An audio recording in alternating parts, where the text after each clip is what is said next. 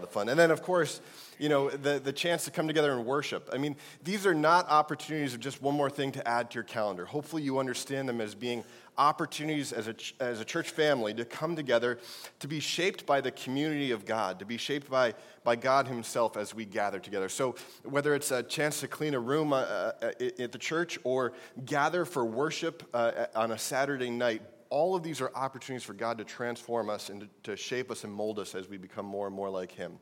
I know that uh, when, we, when we gather for worship, it really is a space where, where God not only reveals Himself to us in our worship of Him, but also uh, he, he cares for the depth of our soul. He, he meets us in those places that are broken and mends them up as He reveals more of who He is and as He invites us into a deeper and deeper relationship of trust. So hopefully you can join us for either one of those opportunities. We'd love to see you. It'll be a great time.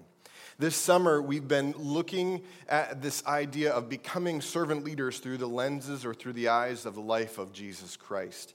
Last week, we, we learned that a servant leader is one who follows Jesus, whatever the cost. Oftentimes, the cost being pretty painful, that, that, that Jesus invites us to cer- certainly share in his glory, but not before we share also in his suffering. And so that is part and parcel with this idea of, of following Jesus.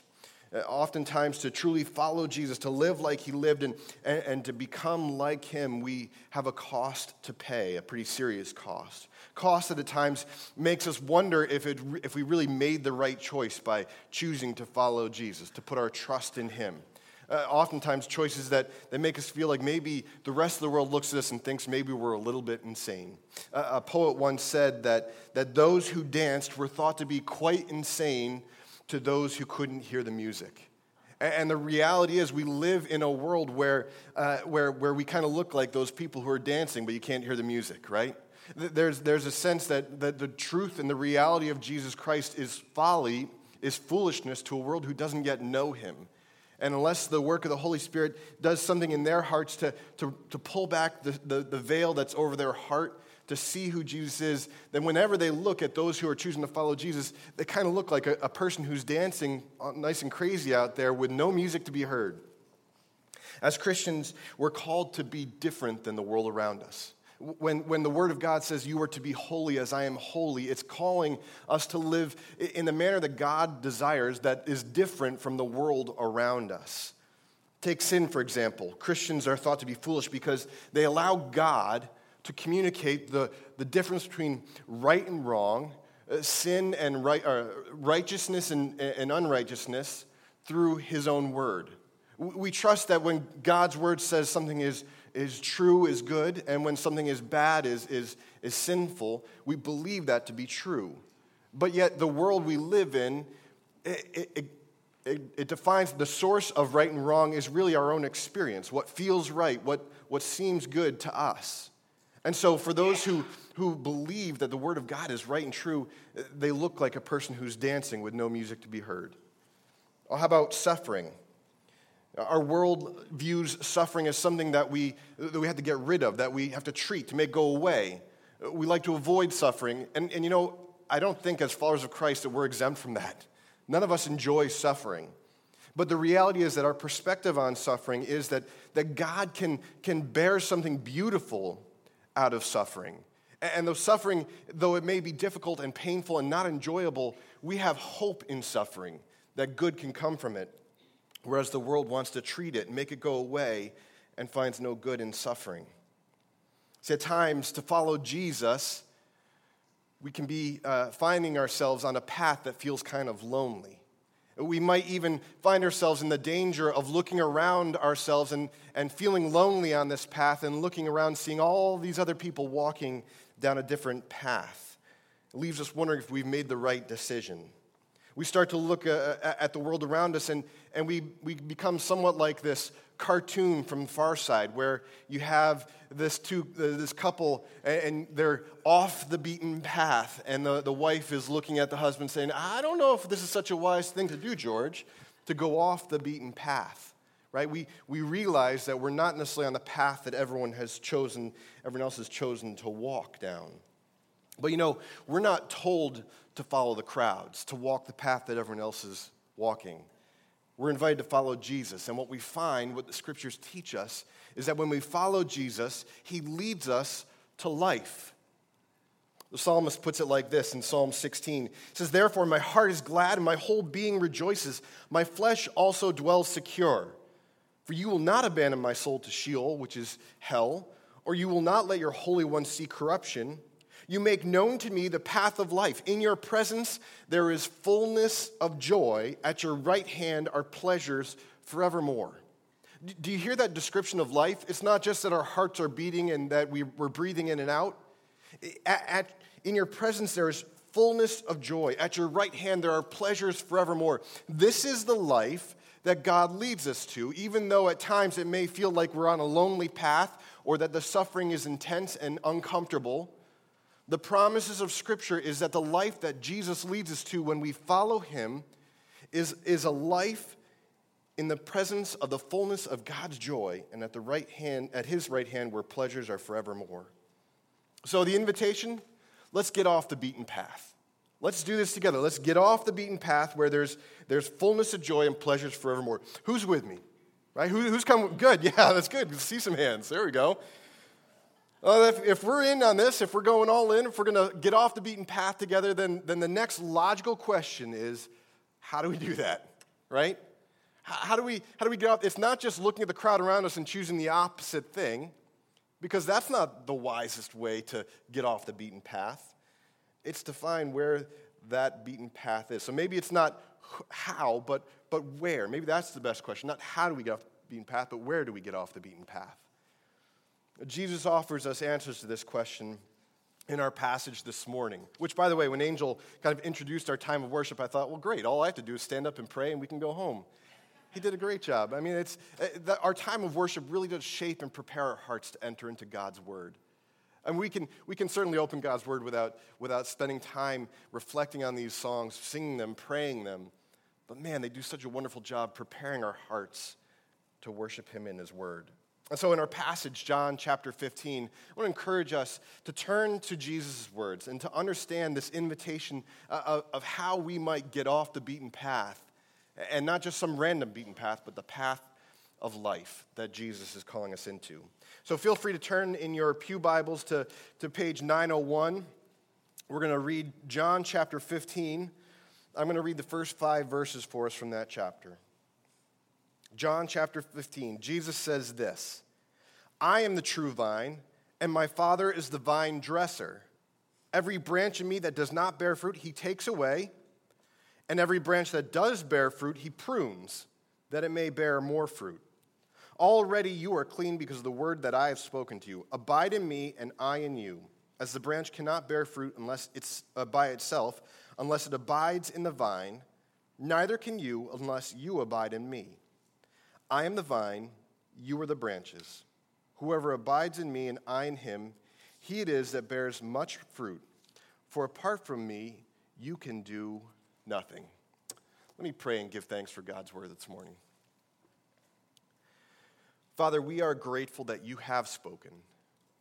That, as the author of Hebrews says, you have revealed yourself to us in these last days through the life of Jesus. And so, even now, we read these words of his, and Lord, I pray that your Holy Spirit would, would make it that if that is if he were speaking them to us right now in our presence.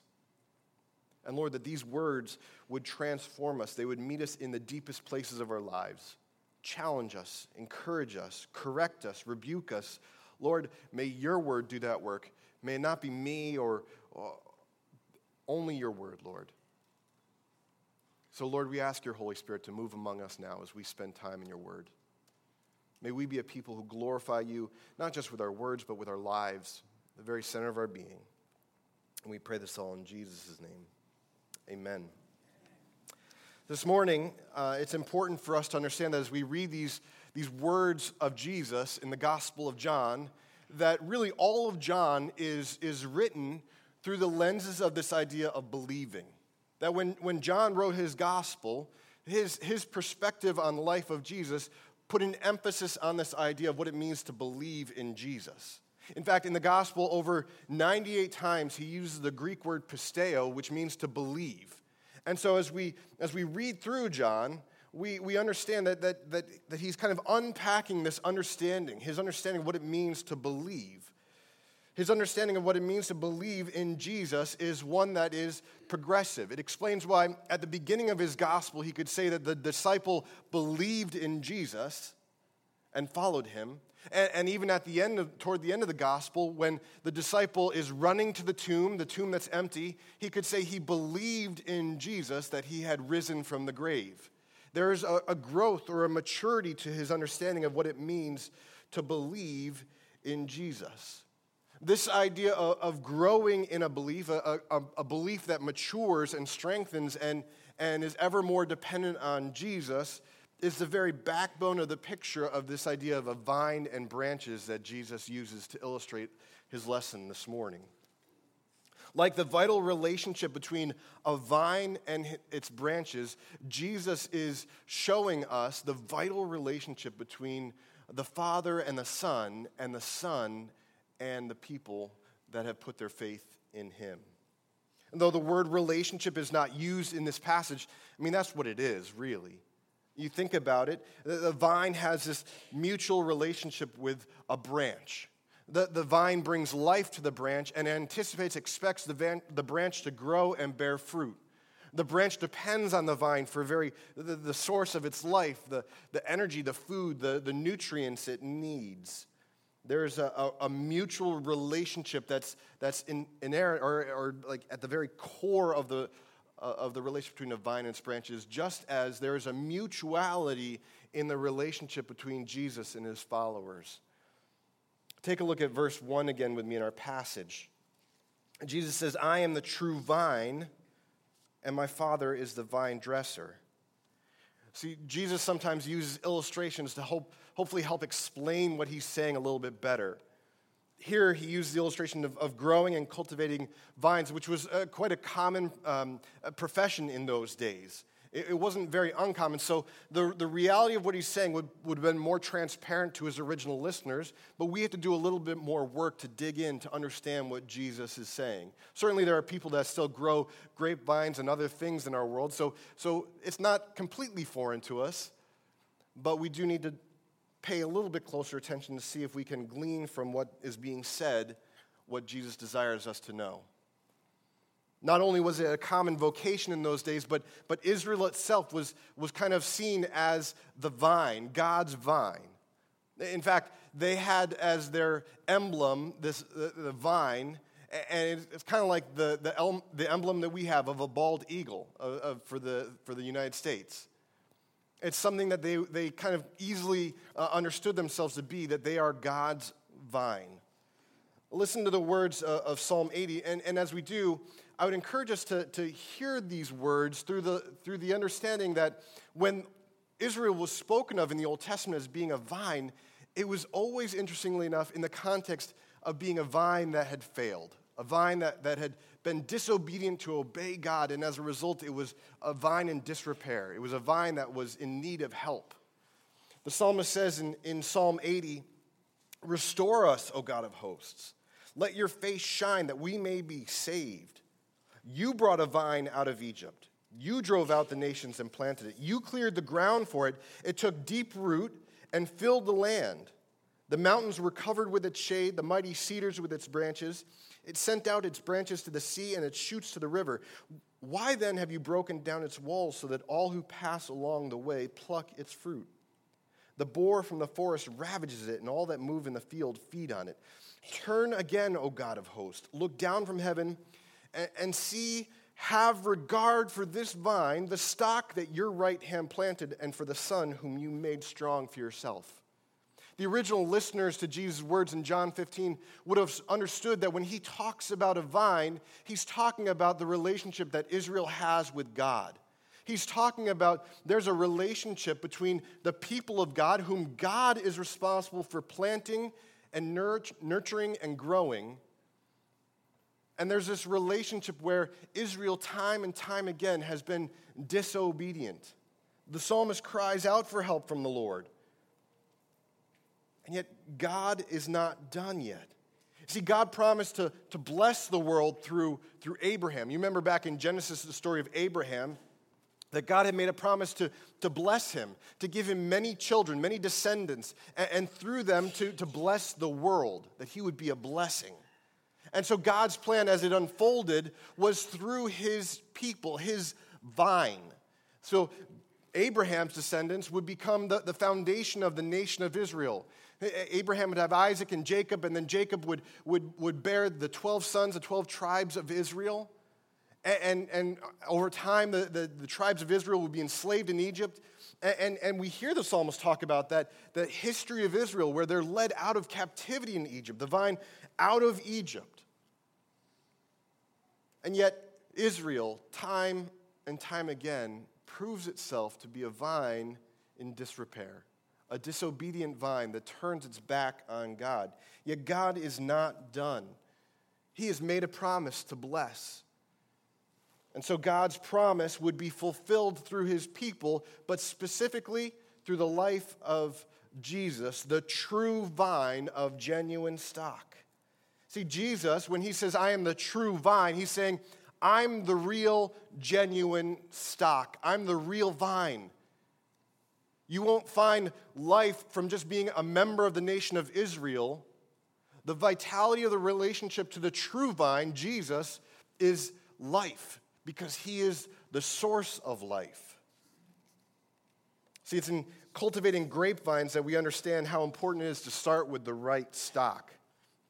When I was uh, in high school, I worked in an apple orchard that was next to our neighborhood, and I, I, kind of learned the value of this right stock. By the way, the stock of a plant is kind of like the, the, the original plant that you grow something from.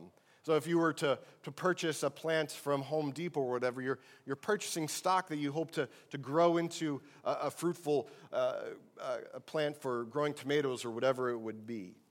And when I was uh, working at the apple orchard, I worked in the store for a while, but they would also send me out into the field. And one of the things we did in the spring was plant new apple trees so that, that we would be able to grow a, a, a harvest of apples in, in, the future years. It would start off as a, an apple tree stock and then grow into a, much larger tree. But what would happen if the orchard was accidentally sent uh, peach tree stock or, or cherry tree stock? what, what started off being planted in the ground uh, may, maybe um, thinking that it's an apple tree, but you, you find out much later that, man, that wasn't an apple tree at all. Partially maybe because the fruit you grow doesn't match what you thought it would be, or also maybe because as you tend to care for an apple tree, you realize uh, cherry trees don't grow in the same way that apple trees do. And so the fruit that grows isn't looking so healthy or good. You need to make sure that the source of your plant, the stock that you start with, is right and true to what you want. Because no branch or fruit can be better than the stock it starts with. So you're growing. We all are growing. I'm growing. But what are we growing from? What is the, the source of life, the, the source of our growth? What are we connected to seeking life and strength and purpose from? Where is your, your will rooted in? What, what are, or who do you trust in for your life as the source of your life?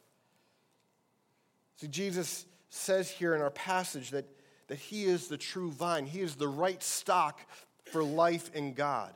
This is why earlier in the gospel, when, when John opens up his gospel, he says, In the beginning was the Word, and the Word was with God, and the Word was God. And he says uh, that, that in him was life, and that life was the light of men.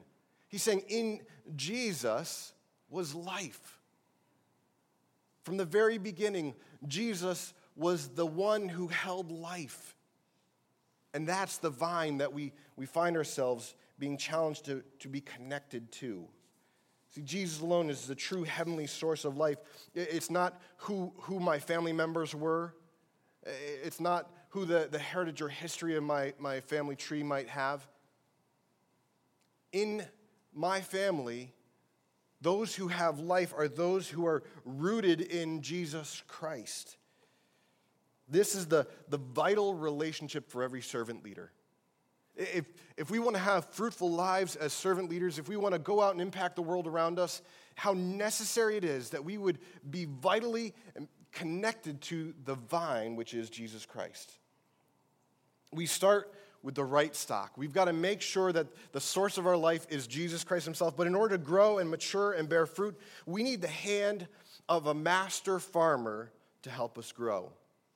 See, as a, as a master farmer, it's the Father's job to, to care for us, to nurture us, to, to feed us, to strengthen us, to prune us, to see that the fruit is actually growing forth from its branches.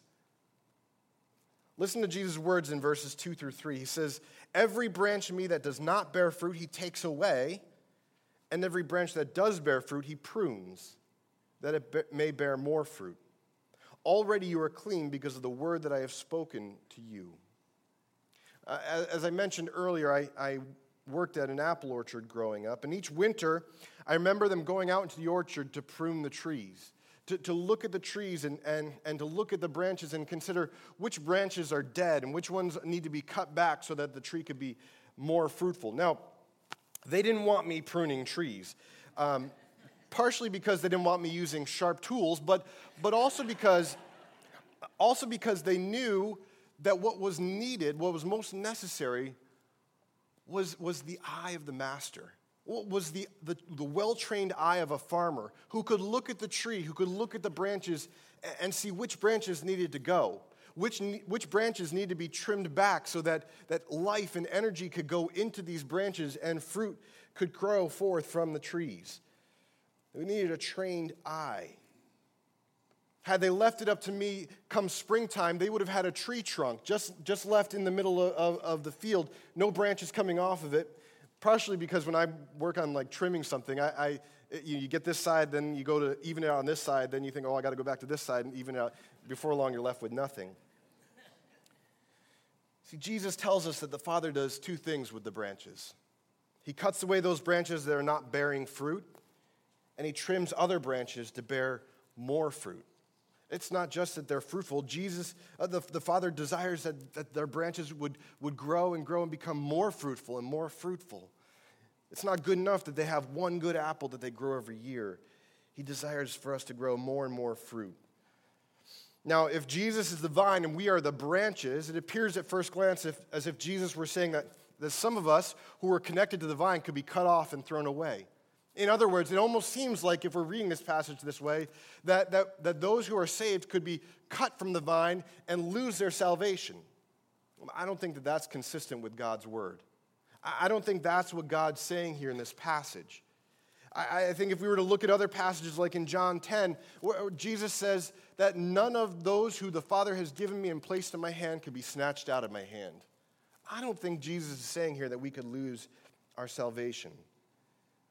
And I realize it's, it's an illustration, it's an image that Jesus used to teach us, and so it, it only can go so far, but, but I think what Jesus is actually saying here is that, that the branches that aren't bearing fruit are not truly those who are in the vine because they're already dead. Dead branches don't bear fruit. Judas Iscariot is a good example of this. In the narrative of Scripture, Judas was, was the disciple who carried the money bag for, for the group. And, and so there were uh, numerous times where, where he would be concerned about how we're handling the money. In the grand scheme of things, he was the one who betrayed Jesus for 30 pieces of silver. He, he was the one who, who was more concerned about connecting himself to the value of money than to Jesus Christ himself. I think his story echoes what James says in his letter that faith without works is dead. If there's no fruit to follow our faith, is there really a true faith? Do we really believe that what Jesus said is true and so we follow him in obedience? Dallas Willard once said that, that the idea that you can trust Jesus but not then obey him is an illusion. If you don't intend to obey him, then you don't really trust him. Sadly, these branches that are cut away from the vine are, are, are dead. They're not truly in the vine to begin with. But the Father also prunes back other branches. This idea of, of cutting away dead branches, it, it, it uses one word where it's actually this idea of cutting and removing, of taking away. Pruning is one uh, more of cleaning up. Uh, with pruning, it, it carries this meaning of, cleaning up uh, something, kind of like I know a number of you would have wished I had done with my beard a long time ago. it was cleaning up the growth of this tree for optimal growth. That's when I would trim my beard, it was really so I could have an optimal grown beard. But the idea of this tree, when, we, when a farmer prunes a tree, it's not because he says, oh, that tree doesn't look right. He prunes a tree with the intention to let that tree grow more fruit, more abundant, beautiful, and healthy fruit. And just as the farmer cleans up a tree through pruning back its branches, so the Father prunes his children's lives to bring about optimal growth. See, when they pruned the, the apple trees in the orchard, they were literally cleaning them up. And think about it, though, for a moment. The more and bigger the branches are that are growing on a tree, the more effort the tree will have to put forth to grow fruit. The more uh, um, surface area that, that, that that water has to travel, the nutrients have to come from, the more area that, that the sun has to, to cover in the life of the tree, the less energy the tree puts into a, the fewer branches growing fruit, and the more energy the tree puts into growing more leaves and more wood. And so a farmer has to be intentional about that. And, and so by pruning back the branches that, that grew fruit, they were making sure that more energy went into fewer branches that grew more fruit. It wasn't about having a bigger, more abundant tree, it was about more fruit. See, the vine, it, it, its purpose is to grow fruit. And the farmer is intended on doing that, on making sure that, that it not only has all the things it needs to grow, but also that it's being most fruitful with its branches. The farmer is masterful with his or her job what may appear cruel and overzealous with the pruning tools to our eyes is actually quite compassionate and loving in the hands of the master farmer. Sometimes a tree has gone through extensive pruning and it may appear a cruel thing, but, but barrenness in the spring gives way to fruitfulness in the fall when the harvest time comes. When our lives go through pruning, it may appear cruel and unusual punishment. It may not make sense to us. But, but don't judge the master in the springtime. Wait for the harvest to come. Wait to see the fruitfulness of his hand in your life until you have given it time to let him grow the fruit that he desires to grow in your life. Paul says in Romans chapter 5 these words He says, Not only that, but we rejoice in our sufferings, knowing that suffering produces endurance and endurance produces character, and character produces hope. And hope does not put us to shame because God's love has been poured out into our hearts through the Holy Spirit who has been given to us. See, when the Father trims the branches of his vine, he has a purpose. When he allows us to go through the painful process of trials, of being cut back and trimmed, he knows what he's doing. He's inviting us to, to trust his work as being a work of love and compassion, not, not, of, not of meaningless suffering and pain and difficulty. He's bearing fruit in our lives beyond our own awareness. He's not doing, allowing us to, to, to be put through a trial and, and that this pain and suffering is something for us to avoid or to squelch. He's inviting us to embrace that place of difficulty and of pain, knowing that He can bear great fruit in our lives. And even if you can't see the outcome, can I encourage you, believe that He desires your life to overflow with fruit. Not, not that you would do more for Jesus, but that you would allow the Holy Spirit to work in your life, to trim back those parts of your lives that need to be trimmed back, that you have no clue need to be trimmed, that He might bear more fruit in our lives. Not that you would bear more fruit, but that He would bear more fruit in our lives. See, Jesus is the true source of life. And his father, and, and the father lovingly, graciously, and compassionately works in us to grow, but only in relationship to Jesus. In that vital relationship we have of being connected to the vine. When Jesus says that He is the way, the truth, and the life, he's not just referring to the doorway, although in places in Scripture talk about him being the, the gate, the, the, the, the passageway. He, he's referring to being uh, the whole entire pathway here in our passage, I think when, when, when he invites us to put our trust in him, to abide in the vine, He's not talking about making a decision uh, when you were a young adult to put your trust in Jesus. He's talking about a daily, intentional relationship to walk with Jesus, to abide in Him, to depend on Him. Our desire and our intention to abide in Him is vital to continually growing in Him and bearing fruit as servants. Take a look at John chapter 15, verses 4 and 5 through me. Jesus says, Abide in me, and I in you as the branch cannot bear fruit by itself, unless it abides in the vine, neither can you unless you abide in me. I am the vine, you are the branches. Whoever abides in me and I in him, he it is that bears much fruit. Uh, before we had fruit, more fruit. Now he, he bears much fruit. And as Angel pointed out, for apart from me, you can do nothing. We can do nothing apart from Jesus. Uh, sure, I could tie my shoes. I, I can, I, I can uh, play with the kids. I can do things. I can't do anything of eternal value, of true fruit, apart from Jesus. See, we're not responsible for the outcome of the fruit in our lives. We are responsible for the health and the vitality of our relationship with Jesus. To bear fruit and to continue in fruitfulness, the branch needs to remain connected to the vine. If you were to cut off a branch, the leaves might last for a little while, but it's not going to grow anymore, and it certainly won't grow fruit. This is a lesson that my daughter Eliza taught me recently. We've been growing pumpkins and, uh, and watermelons in our garden beside the house this year, and, and I thought, hey, a teaching lesson, I'll take the kids out to the garden, we'll weed together for a little bit. And um, so I showed them, you know, what are weeds and what the plants are. And, and uh, you know, so I'm, I'm there weeding with them. And, and when she, I, I turn at one moment to see my daughter, who was busy weeding, she was very proud, standing with a watermelon plant in her hand, having just weeded one of the plants that took us forever to grow.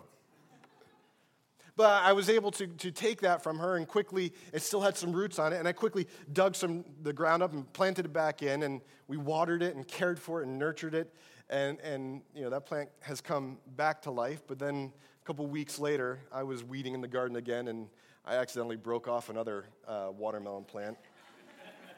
now, that plant that I broke off, I couldn't just put back in the dirt. It, it broke off at the, at the branch, at the vine. And so I tried to put it back in, but it has not grown. It has not come back to life. In fact, it's withered up quite a bit. Um, and will probably be tossed out the next time we go in to weed the garden. See, in order for a plant to grow, it needs to be, it needs to remain, it needs to abide in the source of life that it, it, draws life from. The word that John uses for abide occurs 10 times in these first 10 verses of John chapter 15. To abide in something was, was to remain in something, to, to remain and maintain an unbroken connection with something. Here, Jesus is talking about a relational connection to Jesus, to himself, to the source of life. It's a relational connection that's not just we make a choice to trust Jesus and then we can let it go and let him do the rest. There is a, mutuality of relationship where we intend toward him, where, where we maintain, we do our part to maintain that relationship, to care for it, to pour forth effort out of love to it.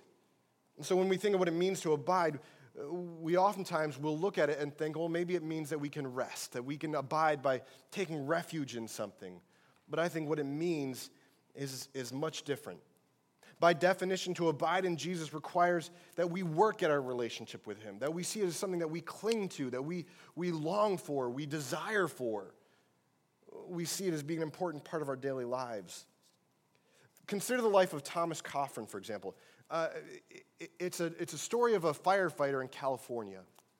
He had uh, come off of a season, he was like a seasonal firefighter for uh, out there, which I, I, don't, I wonder if it's because of the terrain and, and different wildfires they have. But he had come off his season um, as the, the firefighter, and he was at home with his parents. And this was when the wildfires out in California were getting pretty bad back in December. You may remember the wildfires that were uh, that, were, that were raging. And, and uh, the fire was getting closer and closer to his parents' house, and yet he decided to remain, to abide with his parents' home, When others were evacuated, he stayed with the house. He remained with it. Now, he didn't just go inside the house and make a bag of popcorn, sit down, and watch TV while the fire raged around him. He didn't relax, he didn't rest. What he did, though, was he stayed awake through the night, fighting back the flames as they came closer and closer to his parents' houses, house. Uh, you know, they the town had, I guess, shut off the water, and so he was using whatever remaining liquids and tools he had to, to protect his home, to, to remain with it, to abide in his home as the fire raged around it. The next morning, he woke up and, uh, or was kind of, as the sun came up, could look around his neighborhood. And uh, there was only, I think, four of many, many homes that had not gotten burned down. And, and his remain, or his, his parents' home did not get burned down because he was willing to remain with the house. He was willing to, to work at protecting the house and making sure that it, it stood up to the fire. This is how it is with servant leaders, by the way. We remain in Jesus by actively taking part in our relationship with Him. We maintain that connection to the source of life, which is essential for growing and serving and bearing fruit. As servant leaders, we, we abide in Jesus, the true vine. We, we work at strengthening our relationship with Jesus we, we work at strengthening and, and finding our, our, our encouragement from Him, the source of our life, the true power behind the fruit in our lives. See, as servant leaders, we don't try harder to show others how fruitful we are, how big of a tree we are, how, how healthy of a vine we are. We abide more deeply in Jesus and let Him bear that fruit in our lives. See, Jesus said, The greatest commandment is to love the Lord your God with all your heart, mind, and strength. So, this morning, as we consider this idea of abiding in Jesus, I want to challenge us with three things. I, want to challenge us to apply that greatest commandment to love the Lord your God with all your heart, mind, and strength with, with three things. I'm not asking you to do one more thing. I'm, I'm encouraging us to, to let our perspective shift, to not being doing more, but abiding in Him and letting Him bear more fruit in our lives. How about we love him with our mind? Paul says in Romans 12, 2, to be transformed by the renewal of your mind. To let God's word transform your mind. You know what? I would, couldn't encourage you enough to, to find a Bible reading plan where you're in God's word every day. I have a, a Bible reading plan I use from time to time on my phone. It's called uh, the Bible app. It's put out by YouVersion. You can, you can download it to your smartphone, whether it's an iPhone or any other, and, and it provides daily devotions, Bible reading plans, many options. I, I couldn't tell you which one to start with because there are many places that you could begin to read in your life um, based on where God is growing you. But I, I can tell you this is a great resource to use. But if you find yourself reading God's word day in and day out, you are training yourself up to abide in the vine, to abide in God's word, to find it as the true source of your life. Love the Lord your God with your mind. How about this? Why don't we love him with our soul, with our heart? Oftentimes we live our lives at such a pace that we, live, we, we leave very little room for reflection at the end of the day, I'm just as guilty of this. I leave very little room for reflection at the end of my day when, when I might slow down and start to think back over my day. But can I encourage you to, to, to build time into your day when you can reflect on what God is doing in your life? What Jesus is saying to you, how he's challenging you, encouraging you to grow, to take note of how he is helping you grow and mature along the way as you abide in him. That is, that is one way we can love him when we give him our attention through reflecting on the things that he's doing in our lives. It's, it's not nothing, it's actually actively loving him by paying attention to him. So we can love him with our mind, we can love him with our heart or our soul, and we can love him with our strength. And this is not the last uh, uh, uh in terms of least important. We can commit to, to praying for our relationship with Jesus. This is something we can all do. Many of us we know how to come before God and to ask Him for something. But instead of asking Him for something, let's start to learn to pray to ask for more of Him in our lives. That, that, that we would pray for more of Jesus at work and, at, and present in our lives. See, this morning it's important that we know that the true source of life as servant leaders, the place where we see the greatest fruit growing in our lives, is when we cling to Him, when we abide true, to the true vine. As servant leaders, we abide in Jesus and we let Him bear fruit in and through our lives. Let's do that together. Let's, let's get off the beaten path and seek Him as the source of our life and our strength and the fruit which comes forth from us. Let's pray together.